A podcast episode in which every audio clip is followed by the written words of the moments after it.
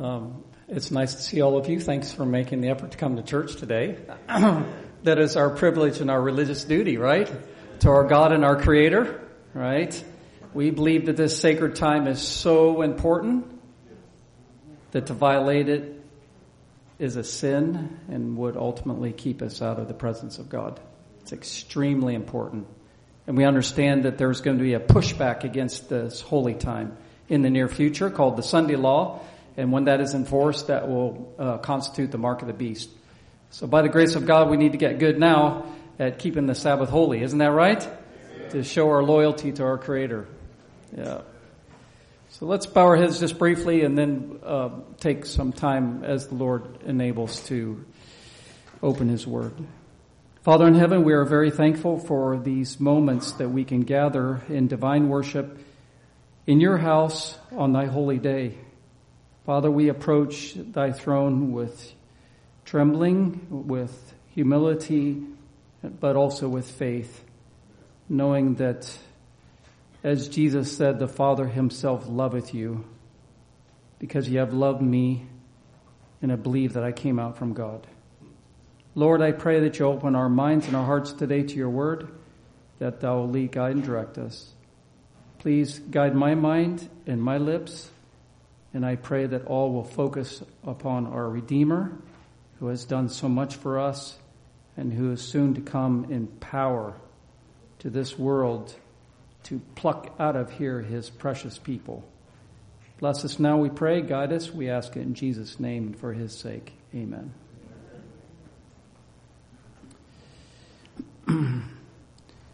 So last time we were together, we took a look at uh, Revelation chapter 14. Uh, th- that's basically uh, what I would like to do uh, with you today in church is consider the three angels' messages. Um, the the whole Bible is really an illumination of the three angels' messages. So the better we learn the whole Bible, the better we will learn the three angels' messages. But the three angels' messages are to be our focus and our study. Um, so let's um, open the Bible and consider some of the things that it has to say. I would like for you to go to Revelation chapter 14 for the moment, and we will look at these messages briefly. Um, for sake of time, I will not read the entirety of them, but we will ponder these main things here briefly. If you're in Revelation chapter 14, I'm taking a look at verse 6 uh, from the regular King James Bible, Revelation 14 6.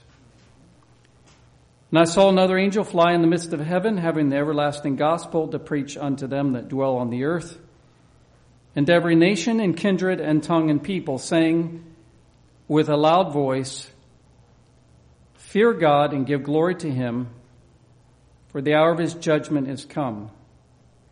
And worship him that made heaven and earth and the sea and the fountains of waters. And there followed another angel saying, Babylon is fallen, is fallen, that great city, because she made all nations drink of the wine of the wrath of her fornication. And the third angel followed them, saying with a loud voice, If any man worship the beast in his image and receive his mark in his forehead or in his hand, the same shall drink of the wine of the wrath of God, which is poured out without mixture into the cup of his indignation. he shall be tormented with fire and brimstone in the presence of the holy angels and in the presence of the Lamb. And the smoke of their torment ascendeth up forever and ever, and they have no rest day nor night, who worship the beast in his image, and whosoever receiveth the mark of his name. Here is the patience of the saints. Here are they that keep the commandments of God and the faith of Jesus. So, when I was with you last time, uh, I don't have the book with me, but I had along with me the, the little commentary called 7a, which is uh, quotes from Ellen G. White on various chapters in the Bible. And I read to you a couple statements in that book uh, on Revelation chapter 14. Uh, one of those statements said that the three angels' messages uh, in Revelation chapter 14 represent those who receive the gospel fully.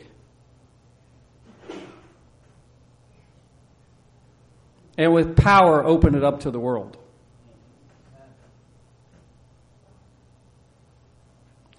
So this is uh, the the three angels' messages are describing the latter rain and the the power that uh, the um, will go with it. But it it the three angels' messages will be proclaimed through human beings, obviously with the help of holy angels and the presence of the Spirit of God, uh, because nothing can be done without heaven's help.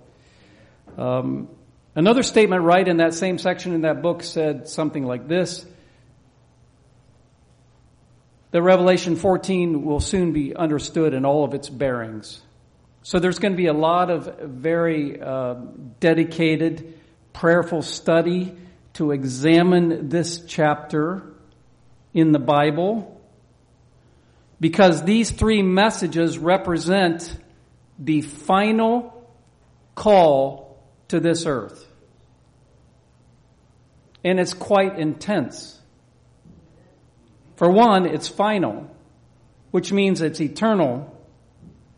Either eternal life or eternal death. It's also intense because, thank you very much, brother. That's so nice of you, Brother Bill. It's also intense because of the numbers of people that are on this earth right now. You know, there's a statement in the book Christ's Object Lessons, page 176, that says the, the attention of the entire universe is focused on this world because Christ has paid an infinite price for the souls of its inhabitants.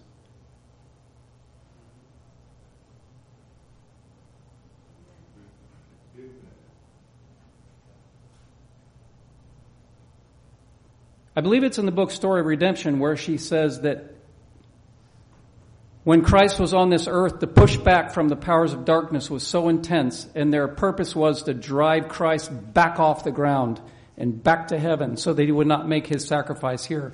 But she says, I was shown if only two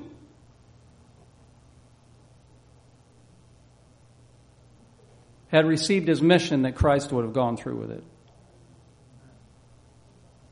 She steps it up in the book Desire of Ages, as you know, and says one. Big, big, big. Brothers and sisters, is there any other science more important than the science of salvation? Is there any other organization more important than the organization of God's church on earth? Tell me. Should we not be animated and thoughtful and focused? What is more important than eternity? Right? It's big. It's really big. Now, when you look at the three angels' messages, and certainly the book of Revelation, and certainly the Bible, you're going to see uh, two sides. The third angel, he says, If any man worship the beast, the same shall drink of the wine of the wrath of God. He also concludes his message by saying in verse 12, Here is the patience of the saints. Here are they that keep the commandments of God and the faith of Jesus. So you have two groups. And we know the majority of the world is going to follow the beast, which we know is the organization called the Roman Catholic Church. Okay? In Revelation 13, it says, And all the world wondered after the beast. Of course, the third angel's message points to an exception of that. And he points to a group and he says, Here they are. The majority of the world is following the beast. They are caving in to his pressure, his day, their own fleshy lusts. But here's a group of people who are partakers of the divine nature, and the third angel says, look at them. Here they are. Here they are. Here is, he's pointing to them. Here is the patience of the saints. Here are they that keep the commandments of God and the faith of Jesus. And of course, this is going to rile the uh, devil himself and the powers of darkness. And so what they're going to do is they're going to put pressure on the earth to make a law, and uh, and they will make a law to put pressure on people to worship on Sunday, which is dedicated to Roman Catholicism, in opposition to the government of God. Let me share something with you. The devil is doing everything he can in your life right now to push you to the other side of the great controversy. And it's called S I N.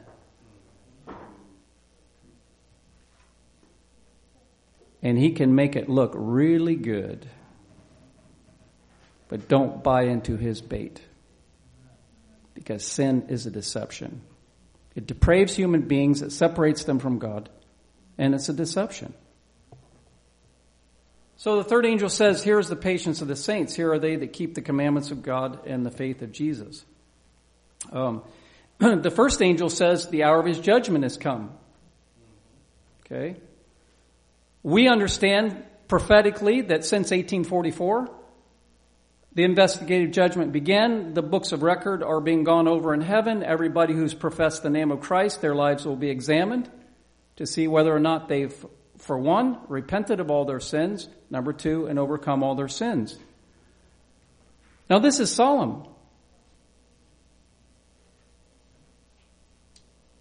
Examine yourselves whether you be in the faith. Prove your own selves, right? Mm-hmm. But it also Jesus can save to how far? To the uttermost. To the uttermost. Yeah, exactly. Um,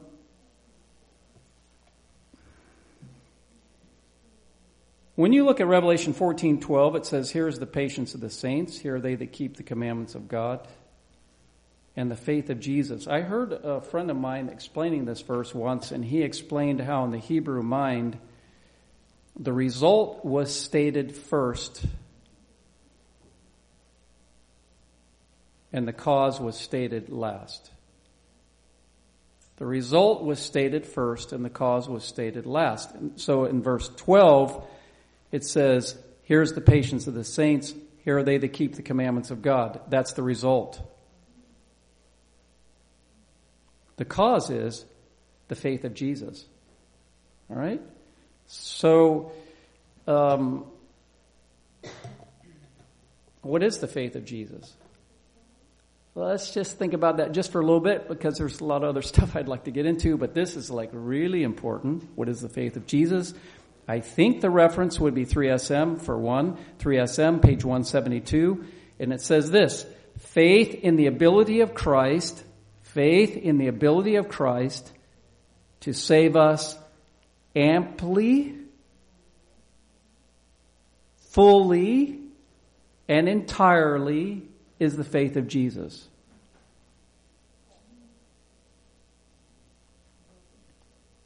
So faith in the ability of Christ to save us amply, fully, and entirely is the faith of Jesus. In other words, it's absolute confidence in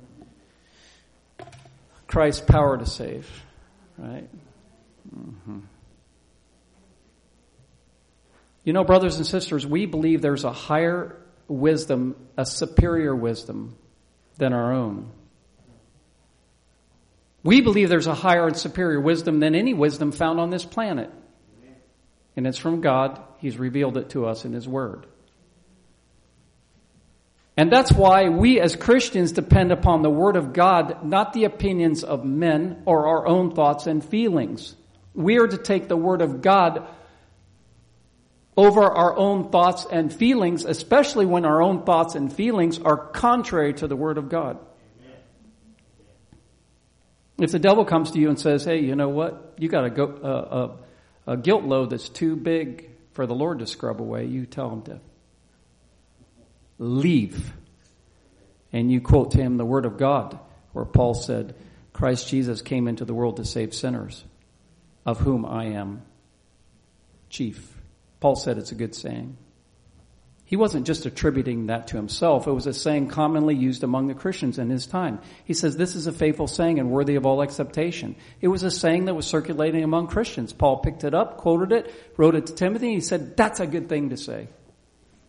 Okay? You know, one time Ellen White was uh, uh, considering writing to a brother in the Adventist church at her time who was a member of a secret society, the Masons. And uh, she had a vision of him, uh, which symbolically featured him, as it were, standing on this edge of a very tall cliff, about ready to take a plunge to death. That was the vision she had of him, a symbolic vision. And her sense of that moment was that if I called out to the man, he would jump and take the final plunge to perdition. And in, during that view of that man and that vision, Ellen White was instructed by her angel. And her angel said to her, Give him the heavenly password. Do you know what the heavenly password is?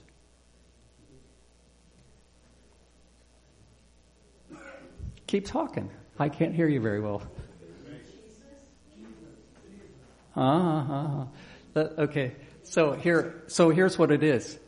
when you read in 1 Corinthians chapter 2, Paul says, I determined right at the beginning of the chapter, and I, brethren, when I came unto you, I came not with excellency of speech or wisdom, declaring unto you the testimony of God. He says, For I determined not to know anything among you save now watch, save. Now that's the cutoff word in his statement. Save is the cutoff word, and then he says this.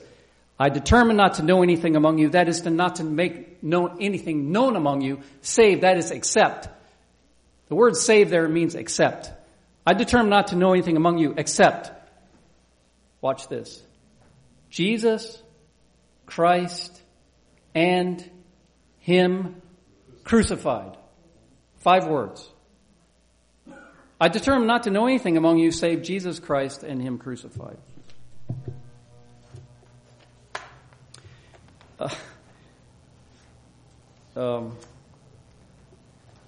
do you remember reading in, in 1 Corinthians 14 where Paul said, uh, and I, brethren, uh, uh, or how does he say it? He says, he says, I'd rather speak unto you um, five words than by my voice. I'd rather speak five words than 10,000 words in an unknown tongue. Remember that? 1 Corinthians 14. So I, I, read that one day. I thought, five words. Why did he say five words? Five words. And then sure enough, I went back to 1 Corinthians 2, and there you got it, the five words. Okay? If you go to 1 Corinthians chapter 15, I believe it's verse 3, Paul describes the gospel, and he says, uh, and then he says that, um, I should be able to quote it, but I'm going to have to go back for the moment. Just watch this again. I'll show you this to you again. If you want to, go to 1 Corinthians chapter 15. Watch this first. He says, um, well, maybe we can re- read the first few verses. I, am kind of rattling fast, and I don't mean to, but there's a number of things I want to cover um, before the clock says I'm done. But anyway, 1 Corinthians chapter 15 says, Moreover, brethren, I declare unto you the gospel which I preached unto you, which also you have received and wherein you stand. In other words, this is the gospel Paul is uh, teaching or proclaiming. He says, by which also you are saved, if ye keep in memory what I preached unto you, unless ye have believed in vain. For I delivered unto you first of all that which I also received. How that? There again is the word that, that's the cutoff word. See it? 1 Corinthians 15, 3. The word that is the cutoff word, and now is what he's going to say. For I delivered unto you first of all that which I also received. How that? The cutoff word is that. Watch. Here again, you got five words. They're slightly different. Christ died for our sins. I was sitting in church one day, and uh, a friend of mine, his son-in-law, was there, and uh, he's a pastor, and I, he, I knew he knew Greek, and I said, "Hey," I said, "Would you look it up here? Would you look that up in the Greek? I'm very curious to see if it's five words in the Greek too." And so he checked. He said, "Yeah," he said, "It's five words in the Greek too." Pretty interesting. But anyway, look, brothers and sisters, Jesus Christ and Him crucified is, is the heavenly password. There's the power. Um, I want to read to you uh, a statement here. Um, let me just read to you a little bit. Uh, these words are very good. it's talking about the gospel agents. It says its agents, that is the men who preach the gospel, must be men who will not hold their peace day or night, for it involves the mightiest conflicts. The results touch both worlds, link earth to heaven, invests men with its own exalted character. The cross, the cross of Christ, is lifted up and stands prominent. So the cross is lifted up and stands prominent, infusing into the message a new vigor. Its power is seen and its efficacy comprehended, showing the greatness of the authority of the sin pardoning Savior in the heart of the broken law. His power to forgive sins is high and broad and deep. It is without limit.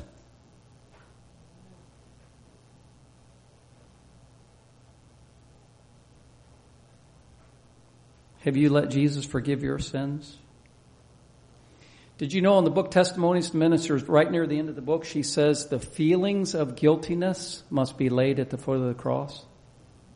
Have you read it? Have you heard it? The feelings of guiltiness must be laid at the foot of the cross, or they will poison the springs of life. Go to Christ, believe His word, confess your sins, turn from them, and accept His word, and let Him give you peace in your heart and a removal of all shame. Then shall, the psalmist said, then shall I not be ashamed when I have respect unto all thy commandments. Paul said, I am not ashamed of the gospel of Christ, for it is the power of God unto salvation.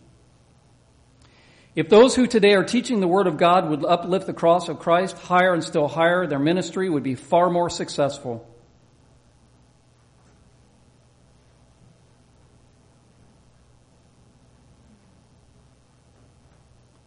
If sinners can be led to give one earnest look at the cross, if they can obtain a full view of the crucified Savior, they will realize the depth of God's compassion and sinfulness of sin.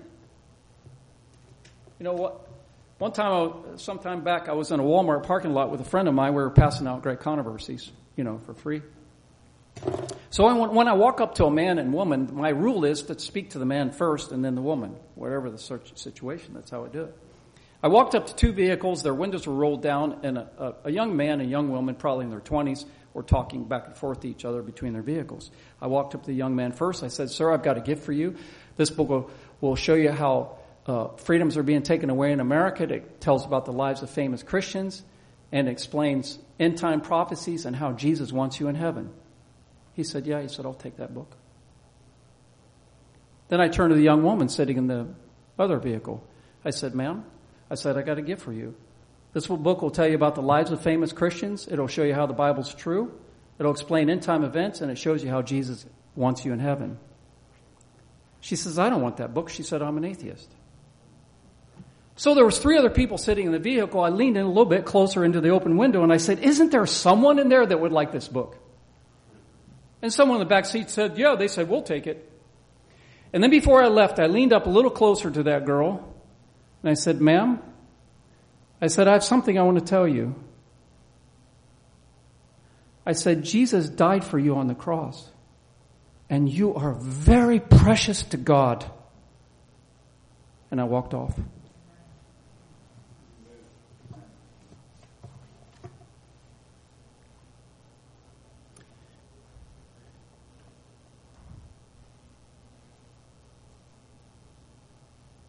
Few weeks ago, I was, uh, was working in Mount Vernon with some friends. We were passing out books on a Friday night. And um, a lady came by, and I gave her my presentation of the book, Great Controversy. She says, I don't want that book. She said, I'm a Satanist. I said, but ma'am, I said, you need this book. She said, no, I don't want it. I said, but ma'am, you need it. She said, oh, she said, I'm probably going to end up in hell anyway. Now, I just want you to think about this for a moment. Here's a woman who knows she's serving the devil and she lives with despair because her only view of the future is I'm probably going to end up in hell. So we went back and forth probably half, half a dozen times. She finally conceded and took the book. So I praise God. I trust that uh, I trust that she'll read it. You know.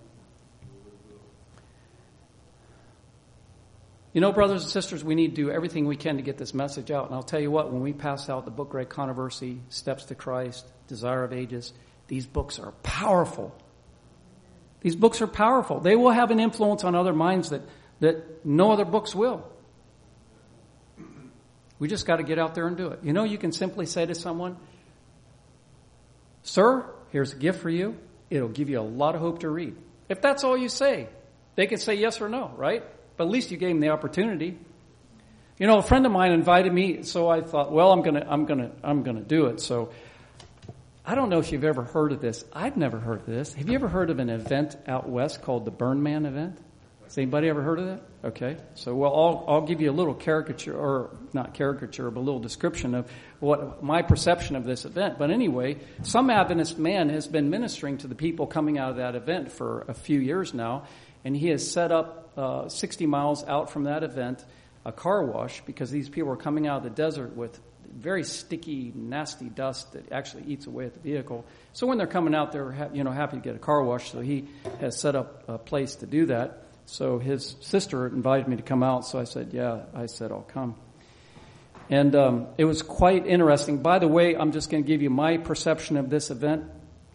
Um, from what I understand, so what you have is you have a group of people gathering in the Nevada desert, Black Rock Desert, on a dead end road that's about 60 miles long. There's only one way out. I mean, if you're going to go on east, you cannot go back on east driving a car. It, you have to come back at least maybe 80 miles to go back east. You know, it's way out there. About 70 to 80,000 people gather and they camp for a week. And it's all under the guise of, you know, innovation, progressing humanity, um, working together, doing projects and all this kind of thing. And I'll give you my impression of it. That's probably what they're doing, but it's, uh, have you ever heard of Sin City? Yeah. This is probably a sin pit. okay.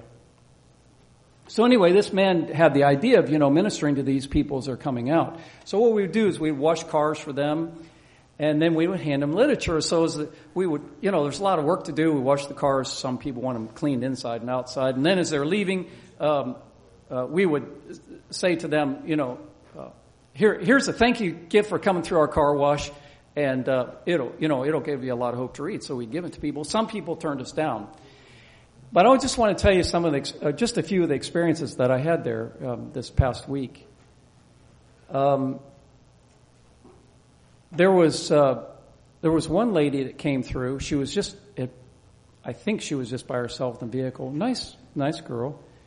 But I told her, you know, about the book, and I handed one to her. And then I asked her, I said, "Do you like to read?" She said, "Oh yes, I like to read." So I gave her all three books. We had Desire of Ages, Great Controversy, Steps to Christ, right there. It was pretty interesting. Um, the Lord helped me give a book to a couple from Japan, Mexico, Taiwan. There was a very wealthy man that came through from Holland. He gladly took the books. He was in a big vehicle with his family. Um, there was one man I talked to. I kind of keep an eye on him. We wouldn't give them the literature right when they drove in. That was the last thing when they went out. So there was one man, we would try and make friends with him things like that. one man I walked over to and got into a conversation with him and, and he, uh, he said, well, he said, my girlfriend couldn't come because she has cancer and, um, he said she's almost died. He said now she's getting better. She got some immunotherapy. He said she won't take chemotherapy. So anyway, I started sharing with him a few things that I knew about fighting cancer, and he became so interested and so thankful. he was so happy. And um, he hugged me twice. Um, it, these, it was just like there were some really, really precious people. I just want to tell you something, brothers and sisters. There may be those of us, and I would say rightly so, would look at an event like that and say, you know, that is not good. But you know what? There are some people that are truly in ignorance and they don't know any better and they're searching for something. And some of them, when the light is presented, will accept it and they will come out of that darkness. They will come out of that darkness. Now there was a, a gas station, a parking lot. Of course, it's just a very. We, were, by the way, we were on an Indian reservation there, and that's kind of a whole other story in itself. There were the devil gave a lot of opposition to this project, but I'm not going to uh, spend a whole lot of time on that. But anyway, we also went across the road and witnessed the people that were coming out and handed out books there. Of course, we got opposition. One man I talked to, he he liked he said he liked Jesus, but he didn't like the Bible, and that was interesting. So I talked to him for a little while, but some people aren't very uh, open to things. Um, and there was another man. He's I showed him the book. It, I had a little book called The World in Crisis, which is part of Great Controversy. He saw that title. He said, "Oh, he said I don't believe in conspiracy theories," but he was so hard hardened. I didn't even bother to talk to him. You know what, brothers and sisters? There is a conspiracy going on. It's called the Great Controversy, and it's from Satan himself. You know, and anybody that has their head in the sand like that, they're, you know, they are really out of touch because my Bible says the prudent foreseeth the evil and hideth himself, but the simple pass on and are punished. The simple in that text means the stupid. They're not looking accurately at reality. The first Friday night, of course, the only Friday night I was there, of course, we knocked off. We kept the Sabbath. We didn't wash cars on Sabbath. But after we left, and, and I stayed at a, uh, a uh, campsite up the road, there was a, uh, uh, a high speed chase, I learned later, of some police officers chasing uh, a criminal. And one of the officers was evidently ahead. This occurred only about a quarter or half a mile from where we were at. And um, so one of the officers put out a strip. From what I understand, it's a strip that has, yep, thanks, spikes in it. And then when the car drives over it, it'll stop the vehicle because it blows the tires. so an officer had put out one of those. Unfortunately, the idiot driving the vehicle ran over the officer um, and, and killed him. Killed him. So that happened on a Friday night. On Wednesday, when I was there, there was a police officer came from the, the station and he said, you know, he said, we're going to have a funeral on Saturday. He said, we want all the vehicles washed um, so they look nicer at the funeral. And um, one of the ladies there passing out books, her name is Neri, uh, a real nice girl, just a real nice girl. She had quite a way with people, just a lot of love in her heart. But anyway, she walked up to him first. She started talking to him. And um, so I walked uh, up there a little bit and started talking to him also, too. But anyway, the man that died was in this man's arms I mean, the man that came to get the car wash arrangements, the man who died was in his arms when he died. And he was in a very open, receptive mindset. Um, he, um, he accepted about 15 books from us to give to the other officers in the department. And uh, we had a really nice visit with him. By the way, brothers and sisters, I brought something with me here if any of you are interested in it. In fact, I have some copies. I'm willing to give these away, and I can tell you how you can get more if you want. But I thought this would be really good. I made up a little card which features both Great Controversy and Desire of Ages on it, and it tells people how they can look this up and listen to it on audio recording. Uh, very conveniently on YouTube, you know, and it's a nice, attractive card. In fact, when I was coming back uh, back home um, Wednesday night, and they, of course, they run you through the airport, and you got to dump everything out of your pockets uh, to run through the conveyor. And the man checking things, he saw these cards laying there. He said, he was looking. He said, so he, he got his curiosity anyway. I gave him a card, and he was happy to get it. But this is a most exquisite recording of Desire of Ages and Great Controversy. And sometimes I'll just hand these out to people. You know, and people are glad to get it. This is a good little way to witness. I've got a good number of these here. Um, I got a few with me, and if you're really interested in more, I've got more in my van. But I just wanted to mention that to you here. Um, let me mention a couple points, and then kind of try and wrap up uh, here for you. Look. I want to observe something in the third angel's message. It says, Here is the patience of the saints. Okay, we all know what the word means, right? Obviously, in contrast, the world is impatient. Mm.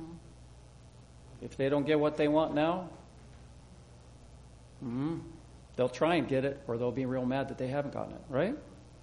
Right. But the third angel says, Here is the patience of the saints. In other words, here are people that who have self control. self control of their tongue, self control of their appetite, and self control of their passions. In fact, when you read, when you read Peter's ladder of progress in 2 Peter chapter 1, add to your faith virtue, and virtue knowledge, and knowledge temperance, and temperance patience, and patience godliness. If you notice, temperance comes before patience. An intemperate man cannot be a patient man. You must get control of the appetites and passions in order to be patient and to have control of your spirit. So this is very important. I want to read you a statement here. Counsels on Diets and Foods, page 57. The Spirit of God cannot come to our help and assist us in perfecting Christian characters while we are indulging our appetites to the injury of health. The Spirit of God cannot come to our help and assist us in perfecting Christian characters while we are indulging our appetites to the injury of health. Okay?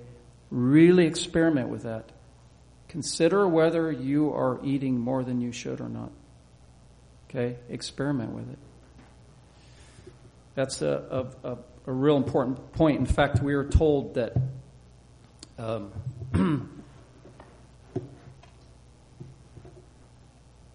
the highest attainment in the Christian life is the control of appetite. Now, I want to, I want to try to wrap this down to a close real uh, here in just a few moments, but if you'll indulge me a little bit, I'd like to share a few things here. I want to come back to this idea of the cross for a moment and connect it to the Word of God. Okay? By the way, I know there's tons of stuff to read, and even with good things you have to watch, you don't read too much too fast. And by the way, brothers and sisters, and I'm, I'm going to interject this, I've maybe mentioned this, probably mentioned this before, but I'm going to interject this again. One of the most important disciplines for a Christian, besides prayer, is meditation. Okay? And one simple way to meditate is simply to memorize the Bible. If you could read the Bible through once and you had a photographic memory and it was there just like on a photocopy machine, it would be really nice. So, so like that would be so like so nice. But let me just share something with you. It really wouldn't do you a whole lot, lot of good spiritually because do you realize? So it's not all bad to have a slow brain. I got a slow brain. I got to work at it when I memorize Bible verses. But do you realize that in order to really drink from a Bible verse, you need to meditate on it? Okay? You got to, that you can just, you can go back to that same fountain. Every Bible verse, every promise is a fountain that you can go back to repeatedly and drink from it.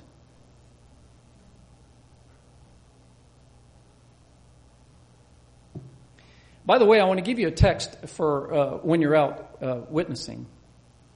I think it's verse 46 in Psalms 119. But it says this. This is a good one. Drink this one in. I will speak of thy testimonies also before kings and will not be ashamed. Isn't that a good one? Do you need that? I need that. Because sometimes I don't even, you know, like, whatever, you're feeling the pressure of the crowd or whatever. That's a good text. I will speak of thy testimonies also before kings and will not be ashamed. Yeah, I like that one. But anyway, I want to read a, a, a quote here on the cross that's really good.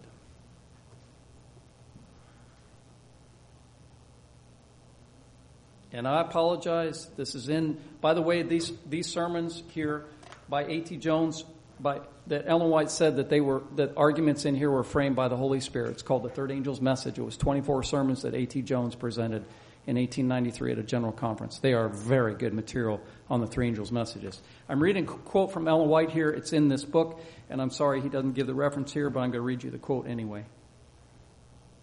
She asked the question, is Satan always thus to triumph? Then she says, Oh no. The light reflected from the cross of Calvary, the light reflected from the cross of Calvary indicates that a greater work is to be done than our eyes have yet witnessed. How many of you saw the, the clip from the meetings recently held? I believe it was in Arizona, Liberty Health Alliance, where Dr. McCullough spoke about the Great Controversy. You saw that? Wasn't that good? You know, when I saw that, here I'm looking at a very, very prominent, very distinguished, very accomplished, very precious man who's not an Adventist. And he stands up and he says, you know what? This book is definitely the truth. I read the last eight chapters, then I read the whole book, and he was recommending it to the people. You know? It's like, wow. I thought, this is latter rain. This is latter rain stuff here. It's really good. Is Satan always thus to triumph? Oh no. The light reflected from the cross of Calvary indicates that a greater work is to be done than our eyes have yet witnessed. The third angel flying in the midst of heaven and heralding the commandments of God and the testimony of Jesus represents our work. The third angel flying in the midst of heaven and heralding the commandments of God and the testimony of Jesus represents our work. The message loses none of its force in the angel's onward flight. For John sees it increasing in strength and power until the whole earth is lightened with its glory. The course of God's commandment keeping people is onward, ever onward. The message of truth that we bear must go to nations, tongues, and peoples. Soon it will go with a loud voice, and the earth will be lightened with its glory. When you read the book of Revelation, and many or most of you would be familiar with this, when you read in Revelation chapter 10, you have a whole outline of the rise of the Adventist message and the first angel's message. And John is given a book that he eats. It becomes, it's sweet to the tongue, bitter to the belly. And then the angel says to him, Thou must prophesy again before many peoples and nations and tongues and kings. That is our work. Since the disappointment in 1844, we have the command from heaven, thou must prophesy before many peoples and nations and tongues and kings. Okay? So we need to be able to articulate this message. Let me give you just a thought here to kind of wrap this up because I really think our minds need to be brought back to this concept. I'd like for you to go to a very well known verse but let's go to it, 2 Peter chapter 1 4. And I want to ponder that with you here and bring out a couple of things. 2 Peter 1 4.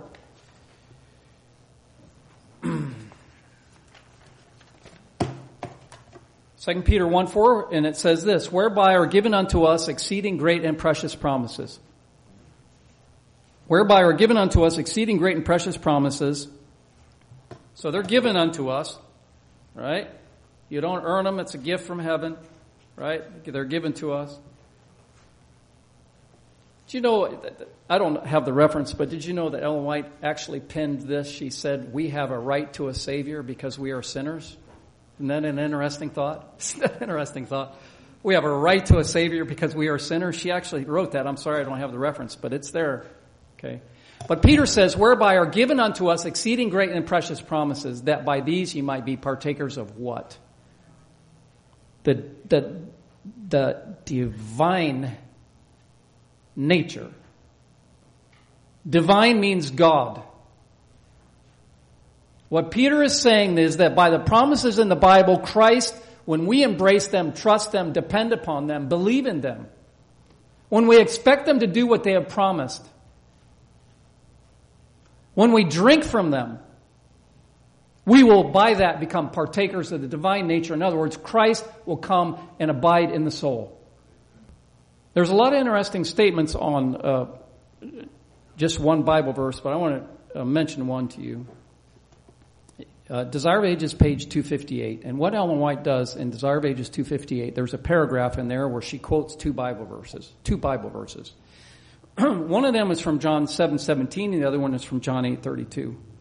John 7 17 says, If any man will to do his will, he shall know the doctrine. That's John 7 17. John 8 32 says, And you shall know the truth, and the truth shall make you free. Okay? She quotes those two verses. Now listen to this. After quoting those two verses, she says a huge mouthful. She says this. Desire of Ages 258. She says this. The truth shall make you, you shall know the truth and truth shall make you free. If any man will to do his will, he shall know the doctrine. Then she says this. Through faith, through faith in these promises, through faith in these promises, every man, that means every person on earth, may be delivered from the snares of error and the control of sin. You know what she's saying in those two verses? She's literally saying in those two verses in the book of John is enough power to save the entire world. One of, the, one of the things that makes the Sabbath so glorious, brothers and sisters, is because it points to God's Word as our Creator, and the Word of God created this world. He brought it into existence, and the Word of God recreates the human soul in, in, into the image of Christ. So, let's feed on the Word. Remember the well known missionary David Livingstone to Africa? Who said, Death alone will put an end to my labor. He was no quitter. A lion attacked him one time, badly damaged his arm, got its paw on his head. Someone distracted that lion. Someone else distracted that lion. The lion attacked the third person and then was shot dead. David Livingstone was found dead, you know, sometime after that, on his knees. But he said, Death alone will put an end to my labors. When he was a little boy of nine years old, he memorized the entire chapter of Psalms 119. Shouldn't we be inspired by that? Shouldn't we memorize some of Psalms 119? It's an amazing chapter in the Bible. Okay, so Peter says, whereby are given unto us exceeding great and precious promises that by these you might be partakers of the divine nature, having escaped the corruption that is in the world through lust. You know what the psalmist said in Psalms 119? He says, I have stuck unto thy testimonies. In other words, nothing's pulling me away from the word of God. He says, I will run the way of thy commandments when thou shalt enlarge my heart. Do you realize that's faith? That's the new, that's the Holy Spirit. When you enlarge my heart, in other words, you give me the capacity to obey. That's the Holy Spirit. The psalmist said in verse 93 of 119, he says, I will never forget thy precepts, for with them thou hast quickened me. And the word quickened means to give, to give life. There is an infinite supply of life, redeeming life, redeeming power in the Word of God. Go to the fountain, drink from the fountain, memorize the Word, proclaim the Word, share the Word, and Christ will come and live in you the hope of glory. May God make every one of you in here a messenger for the three angels' messages in these last days. It's time to put away with merely letting the preacher do it. It's time for everyone to share, right? Amen. Fear God and give glory to Him, for the hour of His judgment has come. Here is the patience of the saints. Here are they that keep the commandments of God and the faith of Jesus. Okay, let's have a closing song and then a closing prayer. Oh. You wanted to do some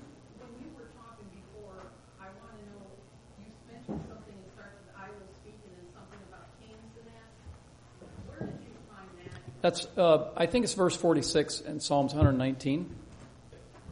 Yeah, verse 46. Psalms 119, 119, verse 46. I will speak of thy testimonies also before kings and will not be ashamed. hmm Yeah. Before we conclude today, I would just like to make an appeal. There may be someone in this congregation today that is not a Seventh day Adventist.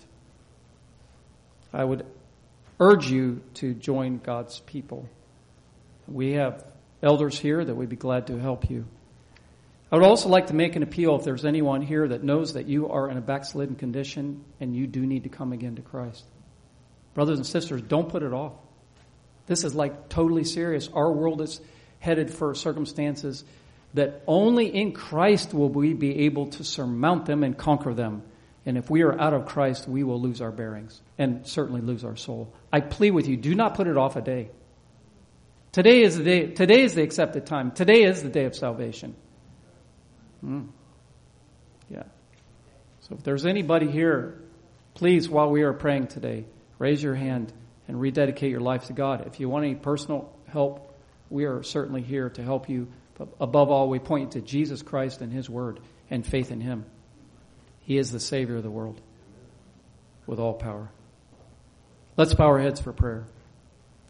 Father in heaven, we thank you for these precious moments that we have. I pray, dear Lord, that you'll help each one of us to walk very humbly before thee, that thou help us to seek Christ with all of our hearts. Father, I pray that you'll put your divine hand upon everyone that is here, that they will dedicate themselves as never before to the great task, the wonderful task of denying self, living for Christ, depending upon Christ, and proclaiming Christ to the world, that Jesus is soon to come that there's a heaven to win, a hell to shun, a Savior who has died for them, a Savior who is mighty to save. I pray, dear Lord, that you'll put a divine hand upon Cleveland, the entire state of Ohio, and around the world, that this work will yet go forward in power, by voice and by literature and the printed page. Help us to do all we can to get it out. We thank you for hearing our prayer. Please forgive us of our sins and help us to love you and to depend upon your righteousness and not our own, that we may live victorious lives for you. We ask it in Jesus' name and for his sake. Amen.